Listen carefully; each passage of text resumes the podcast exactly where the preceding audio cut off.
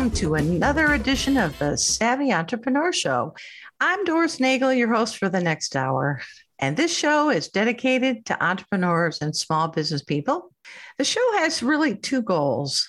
I want to share helpful information and resources. If I can help just one or two of you out there not make some of the mistakes I've made or have seen, then I've been successful. The second goal is to inspire.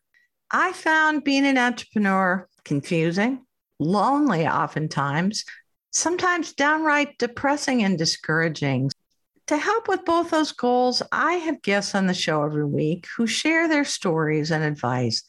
And this week, I have not one, but two guests, a dynamic husband wife duo, Jordy and Jahna McNamara, who are the co founders of a company called Critter. So, what is Critter about? Well, I'm going to let Jordy and Jahna explain what the business is about and how they came up with this idea. Jahna and Jordy, welcome to the show. Thanks for being on the Savvy Entrepreneur this week. Thanks so much, Doris. We're uh, we're excited to be here. Thanks for having us. Yeah, thanks so much for having us. Absolutely. I love husband and wife duos. It's always fascinating how people come up with business ideas, first of all, but I'm also just fascinated by how people decide to go into business together. But before we delve into some of that, talk about what Critter is. I love the name, by the way, but what is Critter and what does it do? Basically, Critter is a mobile app that makes it easy to manage and share pet care responsibilities. I mean, the idea is that our app can connect all of the different people and kind of all of the different aspects of your pet's care in a single central location. You know, what that means in practice is with our first version, you can track any key activities related to your pet, you can share things like updates and instructions for their care with with anybody who needs to know about your pet's care. That could be you know day to day within your household for or you know if you're leaving your pet with somebody else and you need to provide instructions for their care well, I think that's great. I've been a long time dog owner. So I have, you know, kind of a personal interest in hearing what this is about. But I can't tell you the number of times on scraps of paper I've written out instructions for various people who are helping take care of the dogs, right? The vet and what they like to do and how often to feed them and how much and, you know, if they have meds and all that stuff, right? Exactly. Yeah, exactly. It's too. so eh, the idea would be you input this one time and you can then share it with whoever has the app yeah, so the idea is, you know, I as a pet owner sign up for the app. I add uh, my pets to my account, and then we have this concept of a, a circle, a care circle, essentially. And you, you as a pet owner, invite whoever you feel fits, you know, in their circle to join your pet's care and you, you invite them they download the app and then they're able to kind of participate in the app with your pet's care. So the idea is anybody in the circle has access to see a timeline of events and activities that are related to your pet's care, as well as what we call a care plan. And that's where you kind of outline all of the different uh, instructions, the things you hit on, Doris, you know, the, the medications, the feeding, the walks, the, you know, whatever it might be. And then that's an easy place for me as a pet owner to maintain instructions over time and easily kind of just share it with anybody who's invited to the circle. How'd you get the idea for this business? Yes, the original idea came actually from a problem you know we experienced in our own life being pet owners. Uh, we have a dog, Lucy, and typically we'd leave her with Dre's parents, like anytime we'd go out of town or something like that. Every time we left her, we'd write up, you know, a long list of instructions to remind them, you know, what medications she was taking, like when and how to give them, her walk schedule, any feeding instructions, and just like any other miscellaneous things they need to know. So, you know, like we said, we'd write it all on this piece of paper, leave it with them. And of course, inevitably, there'd be something we forgot to include or like questions that we needed to clarify. And so, like every time we come home, you know, we always just say to each other, there really should be a better way to kind of maintain and share all this information. Well, so is the idea that you would be able to invite your vet to to join the circle or I'm not sure what their response would be if I told my vet to do that. no, so that's a good question. I mean, that's the long term vision everything we've described so far is kind of our phase one in terms of like what our initial product will be and who it's geared towards, you know, and that's the pet owner.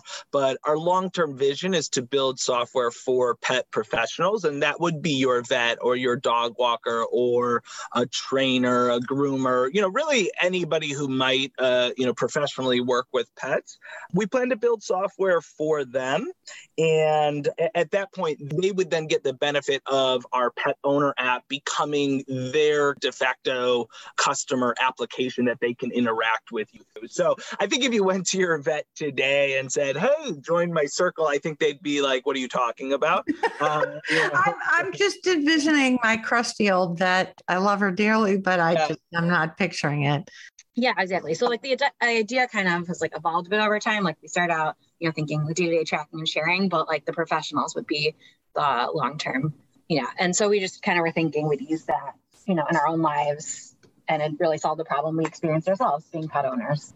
So what is your revenue model? Are you doing ads? Or are you hoping people will pay for this?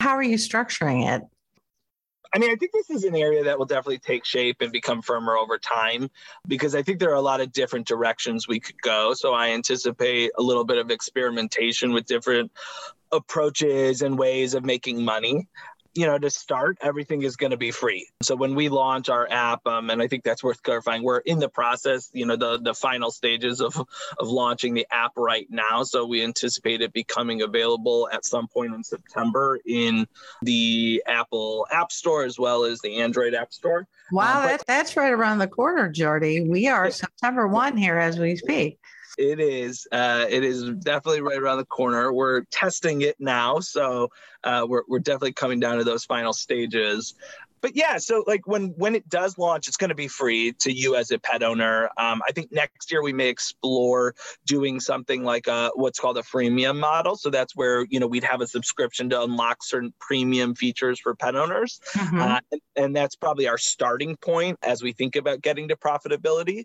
But I think ultimately over time, our revenue model will mostly. I, I think if we think about what the biggest opportunity and the most obvious way to generate revenue, it's by providing that software piece to pet professionals that we touched on. Yeah. It's, it's, it's software that that allows them to run their business. You know, so you can think about things like scheduling and payments and account management, customer communication, just yeah. kind of like any kind of key functionality that they need to run their business and interact with customers. We think we can handle that piece of it and deliver it all through our app that our pet owners are already using. So yeah. uh, we see that as probably our most likely revenue model, but we are going to kind of play around with different approaches over the next year as we build out the professionals functionality. I mean, the pet industry is a big industry and it's one that people have shown a lot of willingness to spend quite frankly crazy amounts of money on honestly. I mean when you think about you know you take your dog to the vet it costs more to have their teeth cleaned than it does to have your own teeth cleaned okay? And yet we shell that money out and we buy them you know memory foam beds and you know yeah. I, most elaborate pets and treats. So my guess is there may be some some bigger companies that might be you might find some good ad revenue just because it's a place that's targeted for those kind of people. Absolutely. I mean, that's definitely like on the table as something we'll explore. So when I say we'll experiment, I definitely think you know, and even, you know, eh, we talked about having potentially a premium set of features. So removing ads could be an example of something we would do. So, you know, that inherently provides an opportunity to earn revenue through ads, but then also people want to pay to have them removed among other types of features that that would be one. Yeah, exactly. So how are you planning to reach your customers? I'm glad I heard about it, but how will other people who are pet owners find out about this? Yeah, yeah, definitely. So I think one of the great things for us in terms of reaching new people early on is that there is kind of a built in growth opportunity for us like within the app because the whole idea is really centered on sharing care right so like as an owner i can invite other people you know what we mentioned is your pet circle which is really anyone who participates in their care for example for us we'd invite people like my parents who help take care of Lucy or Jordy's parents, as well as anyone else who might help in different ways. So there's a little bit of this built in like virality because pet owners will really get the most value by inviting other people to join them, you know, and using ah. that. Yeah, so that I think is like a big advantage. But obviously, you know, take advantage of that. We have to get our first users on board. You know, I'm a big believer that when we're this early on, and the idea of just doing things that don't really scale. So right now, you know, the thing we're kind of focused on is personally going to where our users are by, you know, physically going to places like dog parks or pet, yeah. pet offices so we can yep. kind of you know, start spreading the word, making people aware of the app, but also virtually, you know, participating in online communities for pet owners like Facebook groups. Um, I know we're personally in like a bunch of like talk and Reddit forums and things like that. So we can start getting some feedback there too. I haven't looked, but there's probably meetup groups that are nothing but people who love dogs or cats or whatever the pet is, you know? Right, exactly. Give people a flavor of how your background led to this venture and prepared you for it and made you want to do this. So for me, I sort of had an interesting path into, you know, the tech world in general.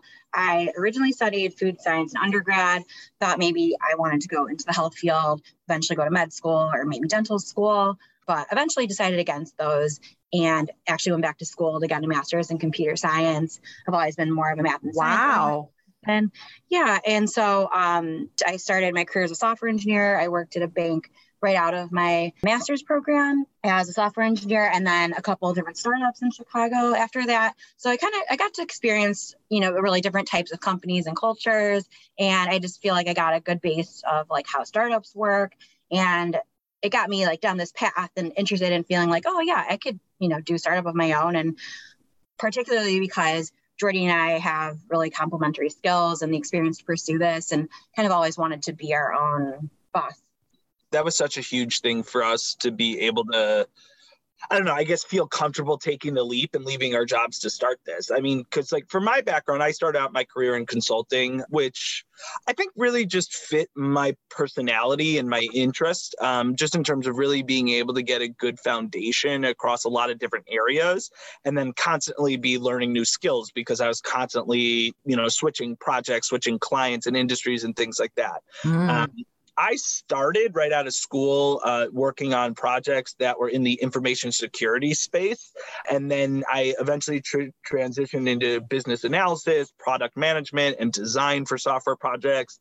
And then eventually I worked in mergers and acquisitions advisory as well before becoming a product manager at McDonald's, actually. So to, to Jahna's point, you know, with her experience from a technical perspective, and then my own focused on more of the functional areas around software, I think we were able to at least start with like a good foundation to build from obviously there's just like so much to learn but having that good mix of skills and experience for this type of company has been a huge help in the beginning and it's allowed us to get to the point where we're at which is you know right about to launch a full you know pretty robust i mean i think it's pretty robust uh, you know mobile application you know without a ton of outside help and, wow. and so I think that's kind of what's motivated us to start a company um, and, and just really wanting the autonomy that a startup offers and, and the opportunity to really build something from scratch that is, I mean, fundamentally it's ours and to do it in a way that feels true to our values and follow the approach that we think is best. Um, so I think that's just been a lot of fun and it's,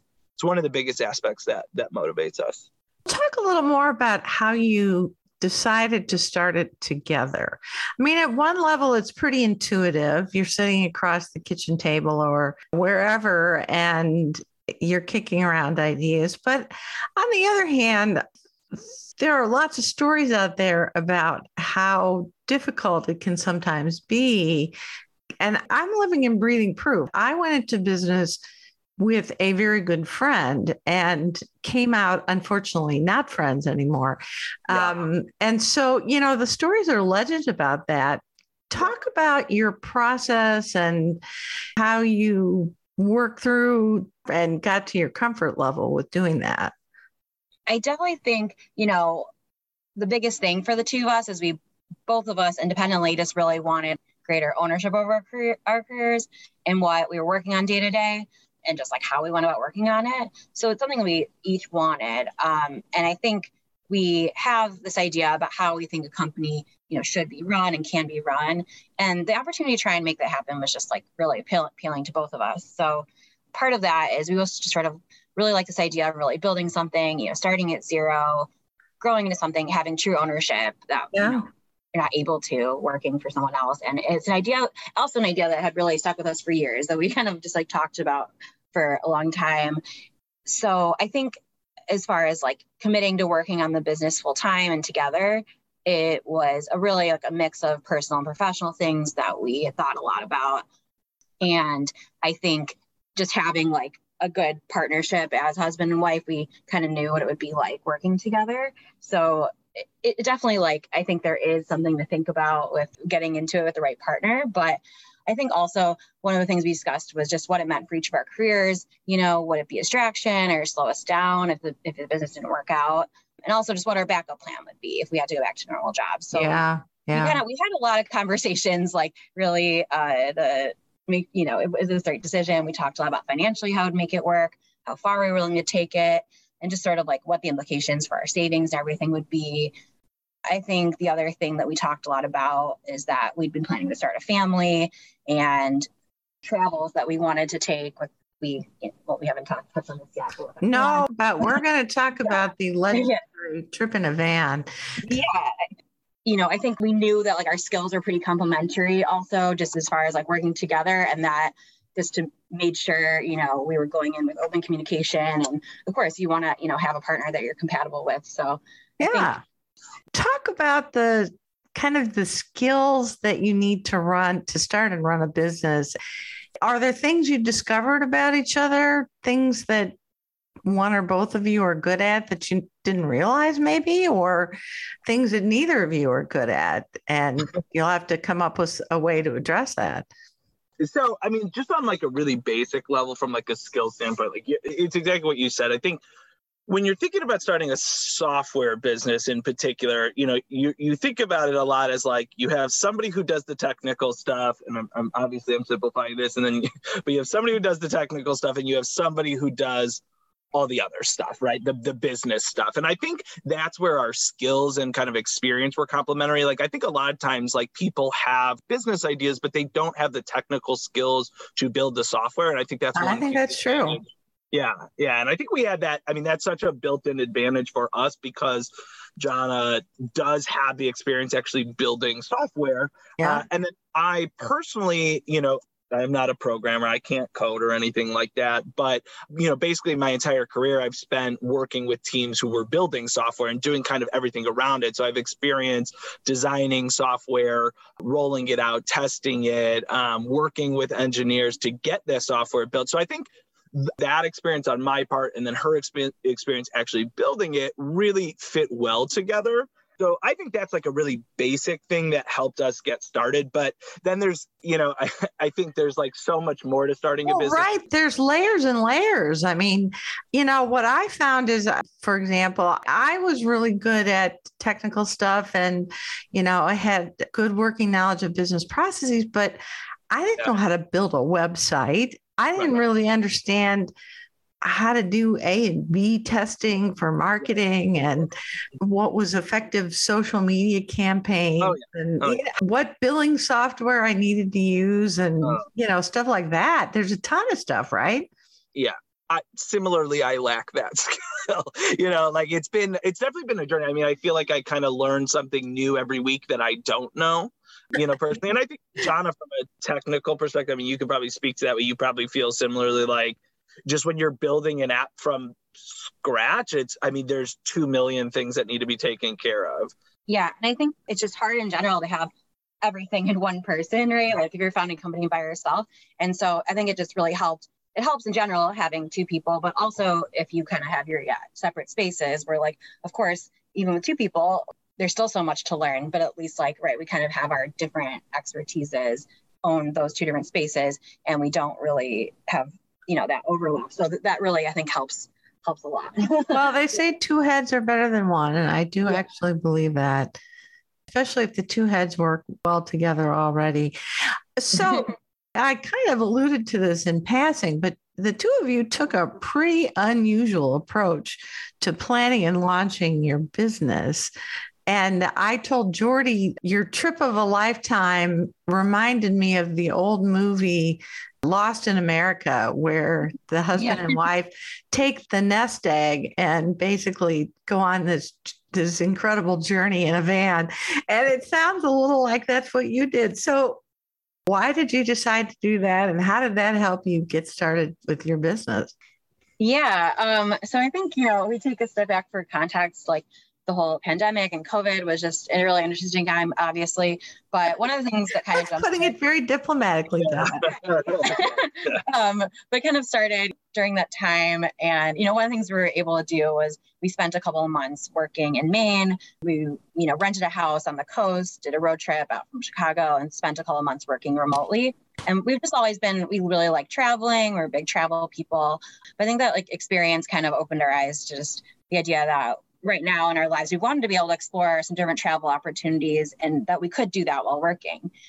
And we also had this idea of wanting to start our own business. So when we decided to really commit to work on Critter, there was a sort of follow up question like, could we do it while traveling? Like, do it all at once. So we looked into a few different options. And one of the keys was we wanted it to be cost effective way to travel because obviously, if we left our jobs, you know, we wouldn't have income anymore to fund it and we, we have been people, we really enjoy hiking and we like national parks and things like that. And so we kept coming back to this idea of doing van life or, you know, basically traveling and living out of a converted camper van. So yeah, the, the idea, you know, was that basically we could focus on building out the initial foundation of what would become, you know, Critter while driving around the country to different cities, states, and just sort of getting the best of both worlds. You know, how long was your trip? When we started out, we kind of thought we would go anywhere from like six to 12 months. We didn't have like a specific set timeline. Um, we just we kind of thought six to twelve months. It ended up being about six or seven months total. Uh, I mean, I, we haven't really touched on this, but mostly because you know, well, Jahna hinted at the whole. You know, we did have plans to start a family. So once Jahna was pregnant, the van was not the most Whoa, ideal. Oh yeah, that's yeah. tough. Yeah, so we came home um, not too long after that, but we we were on the road in the end for about six or seven months. You got to have a funny or interesting story from that trip when you travel that way it's definitely different than staying at a Four Seasons hotel. So yeah, you gotta have a funny story or two. I think there's plenty of funny stories from that time. You know, honestly, um, living out of a van is such a funny sort of experience. I mean, I think it's really cool. I mean, you learn to really become adaptable and you, you learn a lot about what it means to live in a small space with two people. But mean, I, I think the funny thing that I that like stands out that I remember is I, I think this was just like on our second night. So it was really early in the trip. We hadn't really like learned our a full routine and everything like that yet, but we were in the western part of North Dakota. Um, so we were parked overnight uh, in this really beautiful area on, on BLM land. That's the Bureau of Land Management, which is public land managed by the government that you can you can mostly park on and camp overnight for free. Um, but but we were right outside of Theodore Roosevelt National Park when this happened, and, and you know naturally we have Lucy with us uh, in the van. I would walk her one last time every night, you know, and it, you know, it'd be dark out, but so this was our second night, so I haven't fully learned everything. That night, I, I took Lucy out. It had gotten really dark, and then there was essentially no light pollution, so you really could not see much of anything at all and I'm walking Lucy. It's dark. I think I had maybe like my phone out with the flashlight on, mm-hmm. you know, mm-hmm. but it's, it's it's not really that effective. And I'm I'm following this path near where we're parked in these, you know, these beautiful rolling hills. Um, can't really see too far in front of me, and I'm sort of just absently, you know, absentmindedly enjoying the walk because it's really nice out. And then at some point, I look up and around and I see these two. I don't know, two yellowish like ovals. And I, I, I sort of just think to myself, huh, you know, those sort of look like eyes. Hey. you know, and, I, and I'm like, eh, they're not moving. Uh, you know, I, am just gonna shrug it off and you know hope that it's uh, you know, it, it's nothing. you know, I keep walking. I, I am looking up again, and all of a sudden, these two ovals become four ovals. Oh no! I, I, look around, and all of a sudden, I see eight ovals, and I, I just kept discovering new sets of them, uh, and they were all just staring at me, and I was like. Uh, what, what's going on? So I, I held the flashlight up further in front of me, and I just see this this large, like dark frame of a body, and it starts to move and I, I, I, kid you not, I yelled, I, I, think I yelled at the top of my lungs and just started running in the opposite direction back towards the van. Uh, I was holding onto the leash and just sort of freaking out. And I think I think I tore open the, the van's door. I picked Lucy up and I just slammed it behind me because I, I don't know, I was genuinely really scared. I mean, I really Oh yeah. Even around my neighborhood I don't know how big your dog is, but there are fairly good sized coyotes that patrol around. And yeah. Oh, yeah. um, mostly they'll leave you alone because uh, they get enough garbage and other stuff to eat around here. But Still, right. if you had a whole pack of them approaching you, I'd be nervous even here, much less out in the middle of nowhere. Yeah, and I mean, I was, I mean, I was convinced that this was an angry herd of buffalo or a bear or something. I don't right. know. I don't even know. Right. the best part of it though was that in the morning I kind of I, I tentatively like poked my head out just to to look around and see if any animals were still around. And I, I just, I mean, I just started laughing. I, I see this very peaceful pack of cows uh, and they're oh, just oh you're kidding. They're casually grazing in the area uh, and, and there was actually a wire fence between us. Um, so, so, i mean i think i just interrupted their sleep that night. I mean i, I don't think i was in any particularly serious danger but uh, but that was a lesson you know to bring a more powerful flashlight uh, as well as you know in the future i brought bear spray when i went out at night. That is a pretty funny story so, Jordy Jahna, we were talking before the break about your vanathon, your van trip of a lifetime. I mean, it's a novel way to really plan out and launch the start the launch of a new business. And I'm curious whether you think that the experience of traveling together across country in this van while planning out how you were going to launch the business, do you think that that was that freeing in some way? Did it change, do you think, how you approached it? Or it's at some level, I got to think that the business is somehow a little different than it would have been if you were just sitting at, across each other at a kitchen table. I don't know. What do you think? Yeah, I definitely, you know, think it's really fair to say the trip affected the business in both good ways and maybe bad. There's always, you know, pros and cons. But I think in general, starting that way. The lifestyle was really, really great. You know, pretty much every day we would wake up early, make coffee, go for a hike or something, and then kind of work from the early afternoon into the night. And I think it was just like a really good, relaxed, productive atmosphere for us. And it was pretty conducive, you know, to just getting into this good, healthy mindset. I think being out in nature was really good for that too. And I also think, you know, beyond that, the travel also really allowed us to just get out, you know, meet people across the country, um, do even, you know, some market research in a way that we really wouldn't have been, been able to otherwise. So I think in all those ways, it was really positive, you know, for just informing some early product decisions, getting into a good mindset and all of that. But like at the same time, it's definitely not to say it was easy uh, doing, you know, both those things at once can be difficult. You know, living in the van was this incredible experience. It's really one of those once in a lifetime type of th- types of things, and you know, reason why we did it because it's just such a unique thing to get to do. Um, I don't think either of us would ever trade it, but at the same time, it was difficult at times because it does, you know, of course, take time to adapt. We're living with two people in like such a small space and making it all work. So I'm sure you had to go shopping a lot more often. It's not like you can like yeah. go to the yeah. store every two weeks and shove it all into this massive refrigerator, right? Exactly. You don't have that. Yeah, learning to cook in a small space and all of that. You know, we haven't had a fridge, but not the same as being home. Uh-huh. Yeah.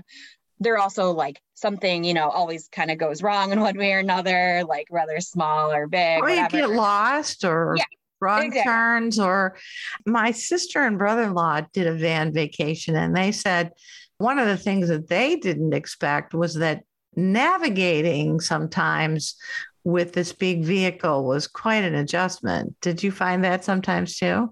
Yeah, yeah. I mean, you know, I think logistically we're also trying to see a lot of different places a lot of different states and areas you know and it, it requires like a lot of planning because right you have to find um, you have to get to where you want to go. You have to find a place to sleep every night you know a place you can park a place to fill up your water tank and just like all these other aspects yeah. that normally in everyday life you don't really have to think about as much. Right.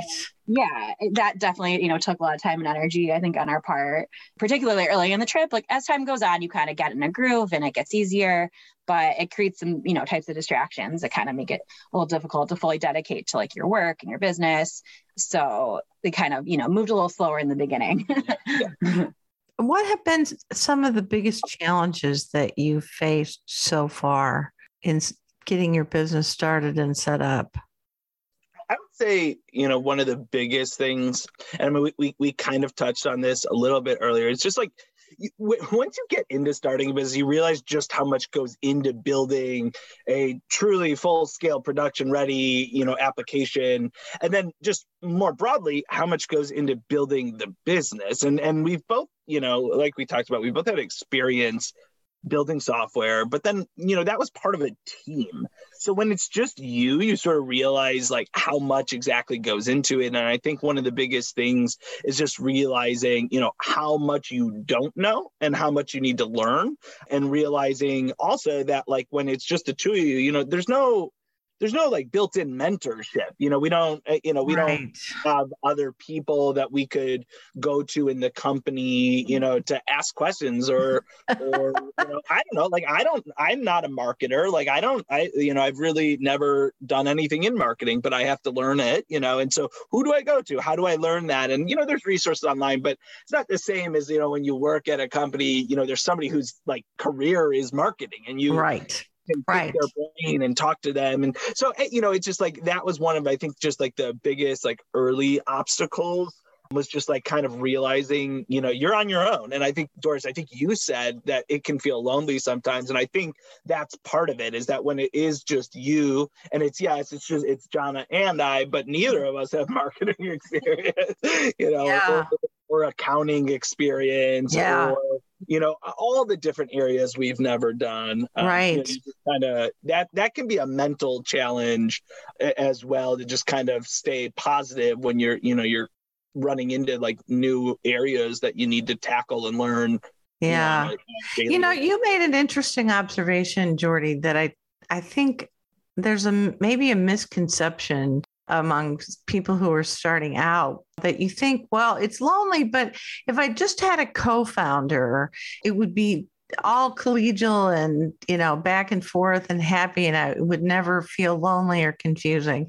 And I, I, think that's a misconception maybe some people have is you can have a co-founder you can have two or three co-founders and you can still feel lonely sometimes because you have your own things you're responsible for and decisions that you need to make and you can't have everything be uh, you know, big confabs to talk about everything because nothing will get done, or at least it won't get done very fast, right?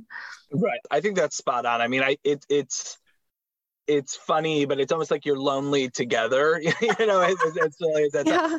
because I mean, you're right though, because it, you know, like there's certain decisions that each of us have to be able to make on our own. Like Jahna is constantly you know making technical decisions for the long term like scalability and, and reliability of our app that i know nothing about and you know and we can talk about the implications of certain decisions but at the end of the day she has to make those decisions and if i tried to run every decision past her i mean i'd be constantly interrupting her i'd be right. constantly getting in the way of her right. progress so yep. there are a lot of things that we're highly collaborative about and there's a lot of things we do discuss but eh, there's still i mean there's just so many different areas that need to get done that at the end of the day sometimes you are on your own to just kind of make a decision maybe run it by each other to make sure it, it sounds good uh, but then you know keep going so yeah well and it still can be I guess lonely and discouraging at times when you don't make the progress that you had hoped to make, whether you have a co founder or not.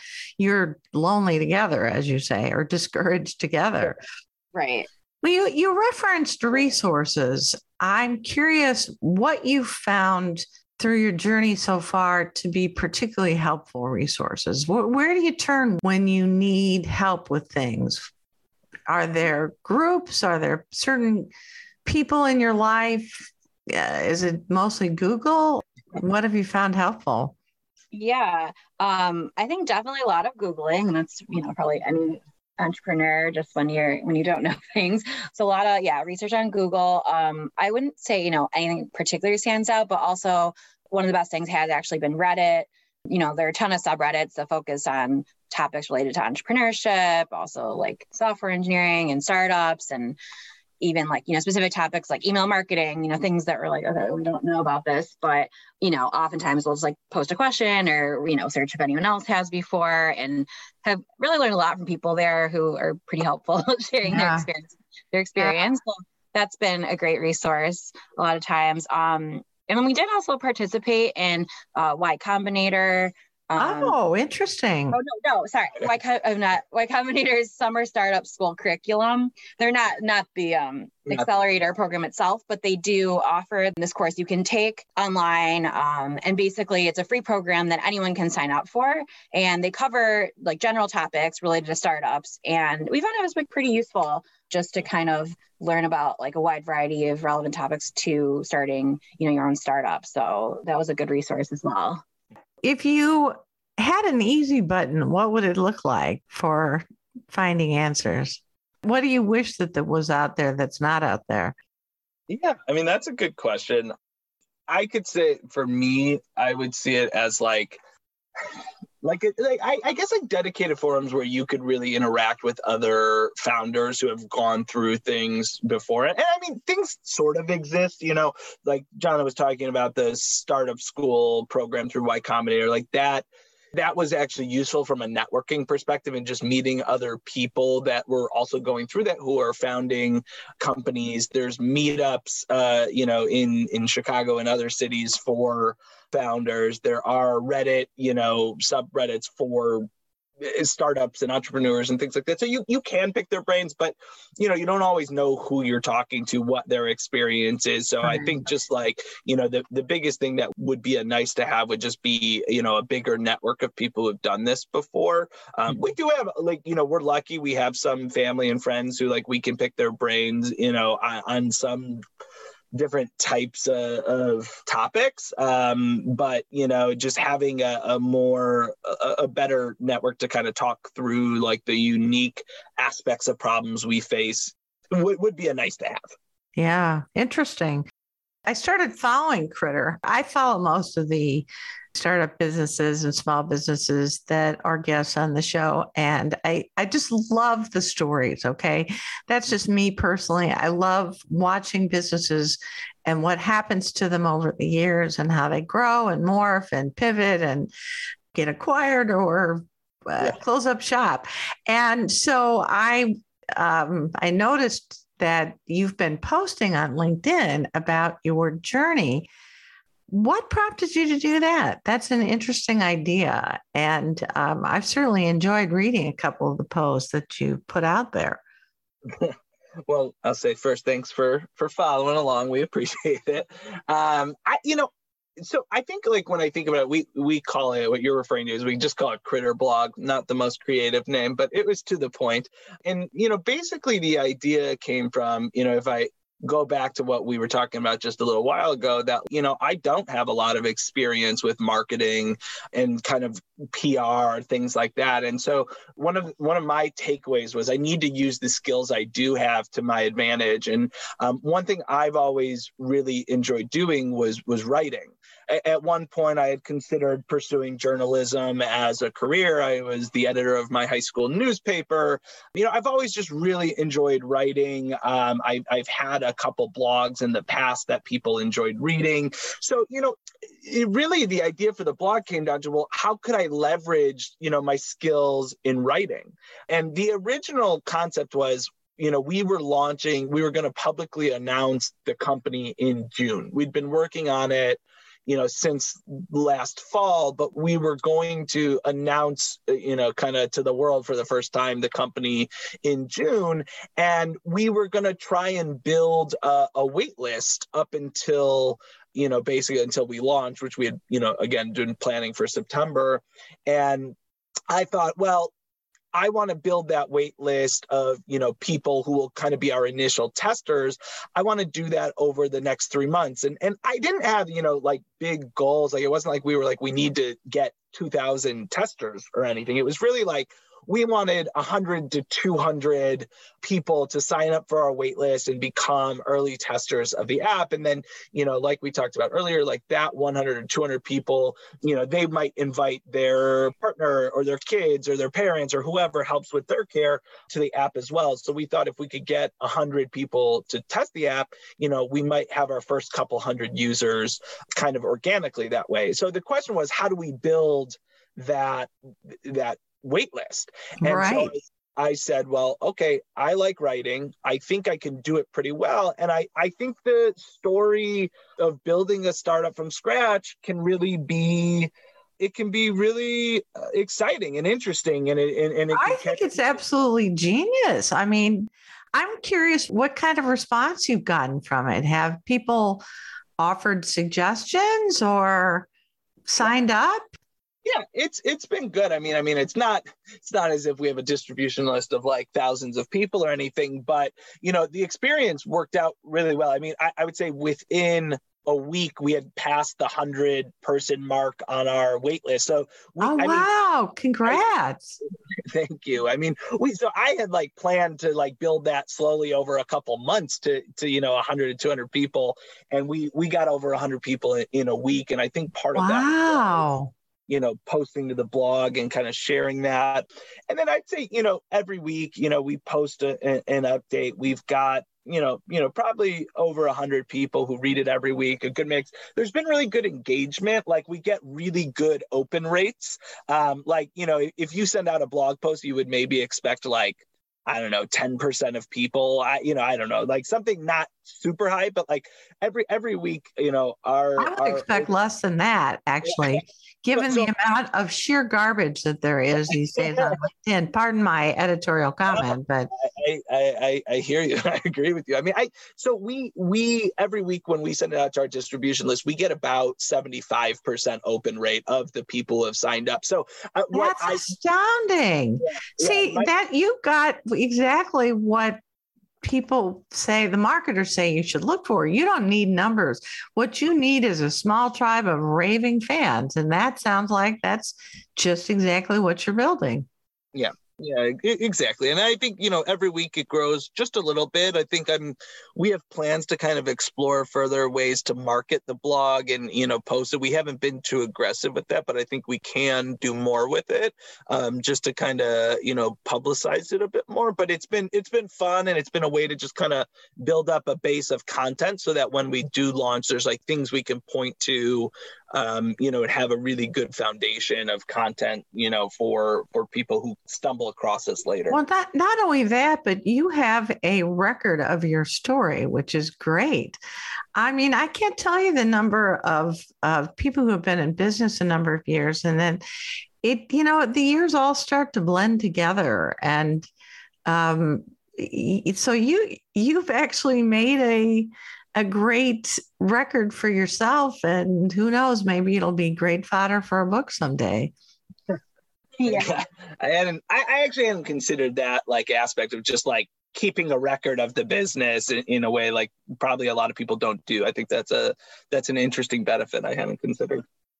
Well how have you been funding all this and what are your plans for funding for the future um yeah that's a great question. So everybody gets asked that question. You've probably been asked it a million times, right? Right. Yeah. So yeah. So right now, you know, it's 100% from our savings. Um, you know, we quit our jobs last year and had saved up money to you know intentionally do this um, but we are thinking about potentially pursuing a friends and family round um, a fundraising as an initial rate way to like raise some capital from within our network. But I think our focus is mostly on, you know, trying to bootstrap our way to profitability as quickly as we can so that, you know, it can be self-sufficient.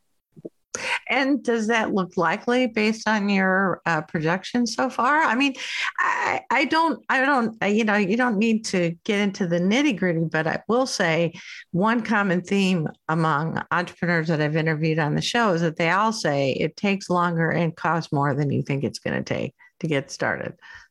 yeah. Yeah. I mean, I, I do think that's, um, that's fair. Uh, you know, I think it's hard because we haven't launched our app yet to really like hone in on that. Like, if you know, like the thing is, like, so we don't have like a number of users and like growth rates that we could look at and say this is good. I mean, obviously, there's this aspect. I think sometimes like you launch an app and you just kind of hope like people find it. Like that's obviously that doesn't work. Uh, you have to like yeah. to get the word out, and you have to like get users, and then you know it's like we said earlier. You know uh, when we talked about our revenue model, like everything's going to be free in the beginning. So the way we look at it is we really need to be able to fund the next two years, um, you know, to give ourselves enough runway um, in order to uh, build up a big enough user base and get to the point where we have software for the pet professionals that that they'll pay for. Um, we we do think that'll take um, you know a, at least another year, if not two.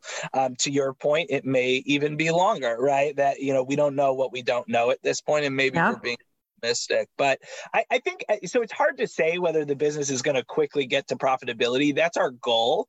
Um, we're, you know, I think the biggest thing is just next year focusing on like experimenting with different ways to to make money, and that might be partnering with different brands. You know, selling pet products through the app. Yeah. Uh, the, the advertising we talked about. You know, premium features we talked about, and then you know just kind of bridging. You know, you know, building a bridge until we get to the point where you know we hit our our future you know more i think our stronger opportunities, which is that software for the the pet professionals. So yeah. we'll see what happens. I, I think you know that's why we are looking at doing. You know, we, we have a lot of mixed feelings about like fundraising from like venture capital. I mean, uh, we, I saw we, your blog post on that by the way, and I agree with it. I mean, it's a it's a terrible dilemma, right? I mean, okay, you get maybe some mentorship if you do it right, and you're lucky, but um, you're not the only one driving the bus anymore. And there's a certain amount of freedom and fun that comes with being able to just follow the path wherever you think it should go, right? Yeah, it, it, exactly. And I mean, I think you know, like, like with everything going on in the economy right now, I think now is not even a particularly good time to pursue, you know, fundraising like that. Which is why I think in our head we we start with this idea of a friends and family round, which is just that you know first initial, you know, maybe smaller kind of round to bridge the gap for the next couple years, yeah. and hope that gets us to the point where we can, you know, really implement a true business model. Yeah. Well, so I want you to share a little of your vision with my listeners. If what is the business, what does Critter look like three years from now if you're successful?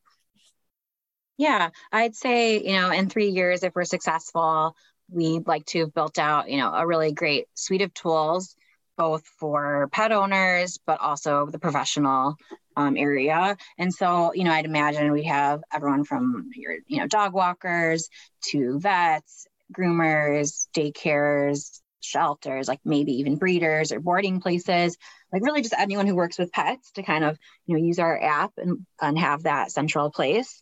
Um, actively using the app, you know, interacting with their customers, who also, you know, consider Critter just like a really indispensable tool as pet owners and just something that really like helps them in their day-to-day life as as a pet owner and as a, you know, pet business. So I think that's kind of our goal. Yeah, I mean, we view critter as a, a platform for pet care really i mean it's we want it to be a resource for people you know day one it's about tracking activities making sure that you know I, I, that the dog gets walked, the medicine is given, food's given, all of that. And, and, and also that anybody taking care of your pet can really understand that, you know, what they need to do, when they need to do it, how they're supposed to do it.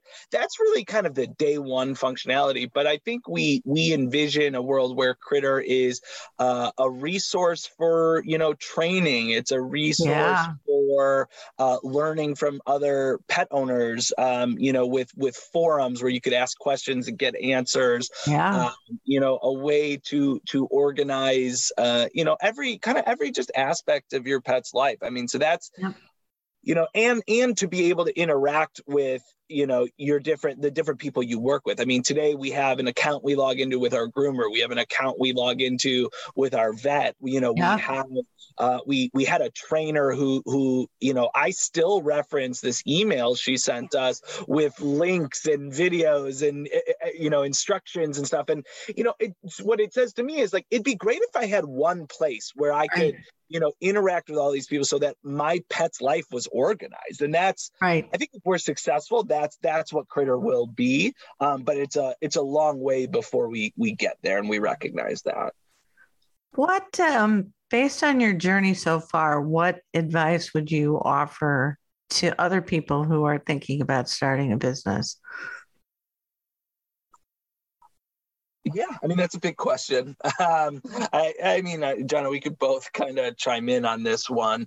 Um, I think the the one thing that jumps out to me is like my my advice would be have a plan, but be responsive, um, because things will change. I mean, you you do like I personally feel it's really important to map out the different steps that you expect to take and you know have just like a high level at least a high level timeline for like when you think things will get done by. I think you should have a budget and you should you know track finances and just kind of overall i mean that's what i mean when i say like have a plan but what what I've really learned in this first year as we we've geared up and started, you know, building out Critter is just that things change. I mean, you you learn new things, you realize that something's going to take a lot longer than you expected. You have to, you know, you get insights from like user interviews and things like that and you realize, okay, this thing I was thinking I was going to do, I don't think it's actually going to be very valuable. And yeah. so